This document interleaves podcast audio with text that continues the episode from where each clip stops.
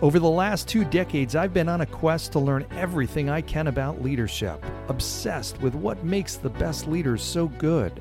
After running companies small and large for the last 20 years, today I speak on stages all across the world to audiences who are interested in that same question. My name's John Laurito, and I'm your host. I invite you to join me on this journey as we explore this topic what makes the best leaders so good? Welcome to Tomorrow's Leader.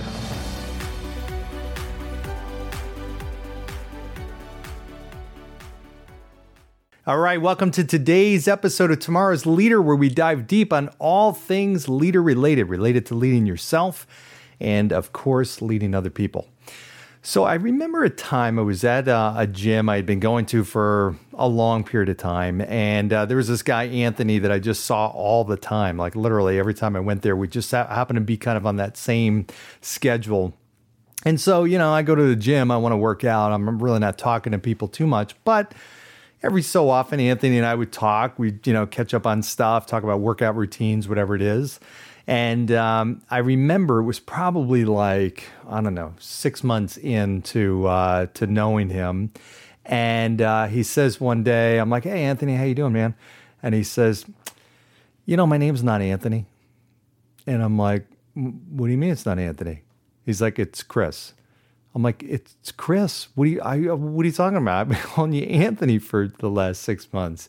He's like, yeah. I, I, said, well, why didn't you ever tell me? He said, I did. I told you a few times at the beginning, and then you just kept calling me Anthony. So uh, I just let it go. And I'm like, seriously? I'm like, dude, I'm seriously so sorry. Like, if you've ever been in that situation where you've think of somebody you've known for six months and you know them by name, like for me now to unlearn his name is Anthony, I mean, that just changes the game.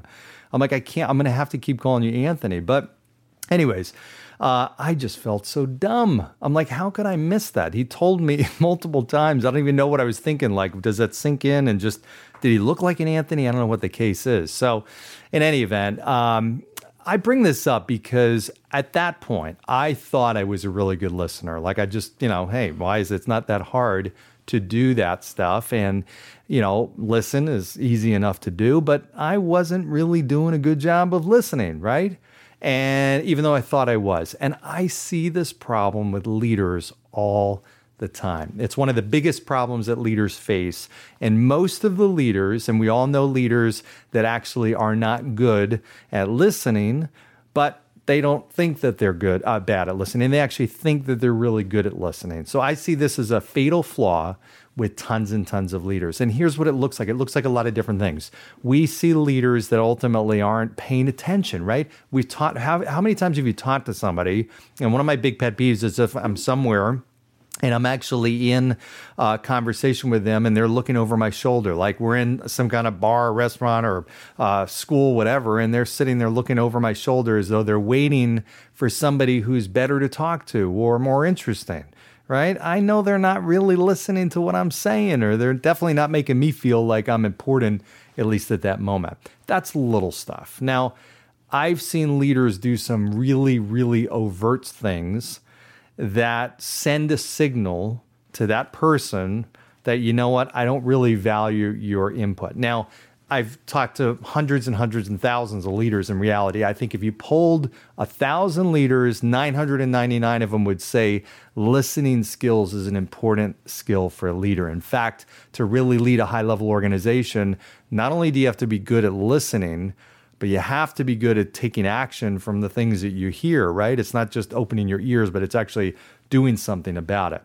But one of the biggest signs that a leader actually is not a good listener is they don't do anything with anything that they hear. So, how many times have you given feedback and you feel like it falls on deaf ears? Um, I had a horrific moving experience recently, and I'm going to save that for another uh, episode of the podcast. I'm going to tell the full story because there's tons of lessons in there. But I had a survey. I had a a, a, uh, a survey. Uh, somebody called me to give me a survey actually today, and uh, I could tell they were asking. They said, "Hey, we got ten questions to ask you. Can you sk- rate on a scale of one to 10? 10 being best, one is worst." And um, now, granted, I think most of the time when companies do these surveys, they're usually getting an eight, a nine, a 10. So he asked me the first question, you know, how was the experience when they picked up your stuff? Now, I it was a horrific experience. So my answer was one.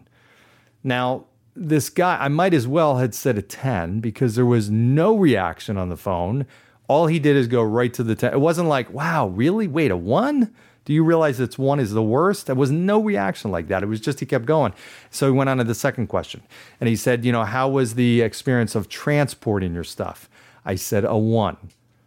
Again, no reaction. He just went on to the next one. He said, "Okay, well, how do you, how thoroughly do you think they packed your stuff or took care with your stuff on a scale of one to 10, 10 being the best?" I said a one. I literally gave a one at every single one of these, and then he said, "Okay, at the end, overall, how would you rate the experience? 10 being you'd refer this our company. One is you'd never ever want to deal with this again." And I said a one. I said you might be surprised to hear that, but a one. And then the then he was wrapping up. I said, "Well, wait, wait a second. Why did you call me? What are you doing actually with this information? Is this going to go anywhere? Because what I gave you was horrible feedback, and I'm not hearing any kind of response or any indication you're going to do anything with it." The most frustrating thing that people can deal with is companies or leaders that don't do anything with any kind of feedback. Okay, so if you're a leader of an organization, you're a parent, you're running a, a social club, you're running a team, whatever one of the things you have to do is put yourself in a position so that people know you want to get input and feedback from them, right? That's one of the most important things. You got such great brain power in your team.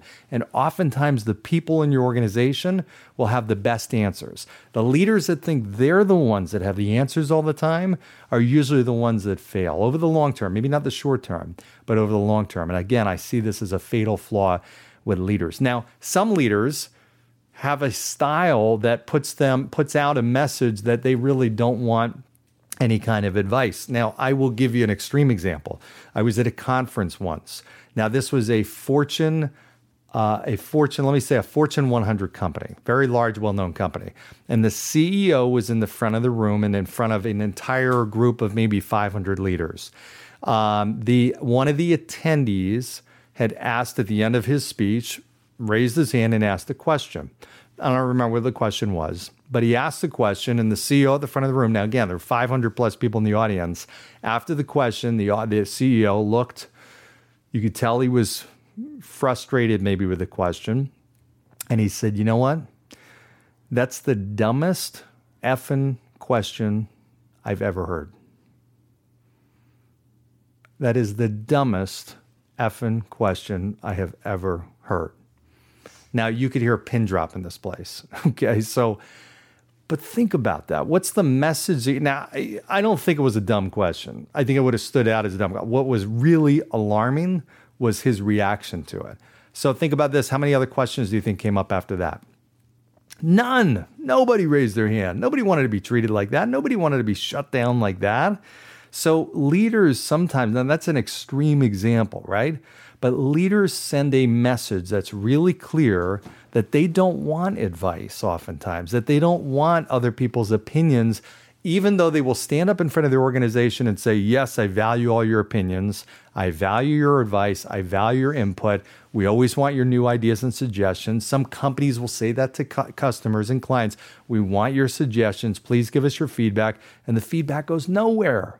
Okay, you've heard me talk about our my uh, uh, my, my, a leader that I'd had that we used to call the black book, the black hole book, because he'd write everything. You know, you tell him problems and issues and things like that, and he'd write it in a book, and nothing would happen. And then he'd, you go tell him something else, he'd write it in a book. He was really good at writing in a book. You know, some people, some leaders don't even write anything down. Right? You're talking to them, and you can tell they're not even listening to your answer. Okay, nothing. They're not they're not paying attention. They're not asking questions. They get maybe sometimes that glazed over look. Um, and and it's sending that message that you know what I don't really care what you think, right? I say this because I've seen so many leaders deal with this. I've been in organizations where that's happened. At times, I know I have not been the best listener either, and it's affected my ability to perform as a leader, and it's affected the culture of the organization. Okay, when people ask, I had somebody who asked me to become comical uh, asked me the same question over and over again and it was some it was something in a he was asking me my age and we were talking it was a, a business setting and he was saying how old are you and I, I, told him my age and then and blah blah blah and like 10 minutes later how old are you again And I told him my age. And, he, and it, uh, literally, no joke, about an hour later, he said, How old are you again? And I said, You know what? I'm actually still the same age I was a few minutes ago. so I don't know what's happening when I'm telling you, but I am 48 years old, whatever. Uh, so, bottom line is leaders, people in general, do all kinds of stuff that sends the signal that I may be asking you a question. I don't care about your answer.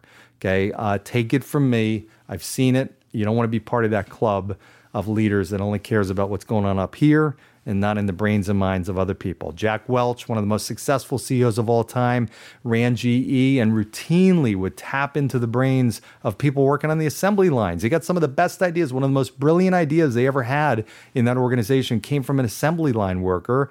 And the funny thing is, the assembly line worker said, You know what? You've had my hands for the last 30 years working for this company. That was the first time you ever tapped into what was up here. Okay, take a lesson from the great Jack Welch. So, uh, quick stuff on the importance of listening, one of the most impactful and important and critical skill sets that a leader could have. But don't just say it, don't just talk about it, do something with it. People give you feedback, do something with it. If it's feedback you're not going to do anything with because there are certain reasons, then communicate that. That's okay. Hey, I took in what you said. Here's what we're going to take some action on. Here's what we're not. And here's the reasons why. But I still appreciate your feedback. Guess what's going to happen? You're going to keep getting more and more feedback, more ideas, more input. Otherwise, you close the door to that and it's just you. You could have a hundred of the best brains in your organization. You're never going to tap into it. So, uh, lesson for today on listening. Hopefully, you listened to today, huh? If you tuned out of this, then okay, we're defeating the whole purpose of this podcast. So uh, enjoy it, share it, like it, give comments. Make sure you uh, give me suggestions on future topics that you want to hear about. And uh, look forward to talking to you next time. Thanks, everybody. Thanks for joining us on today's episode of Tomorrow's Leader. For suggestions or inquiries about having me at your next event or personal coaching, reach me at john at lauritogroup.com. Once again, that's J O H N at L A U R I T O G R O U P dot com. Thanks. Lead on.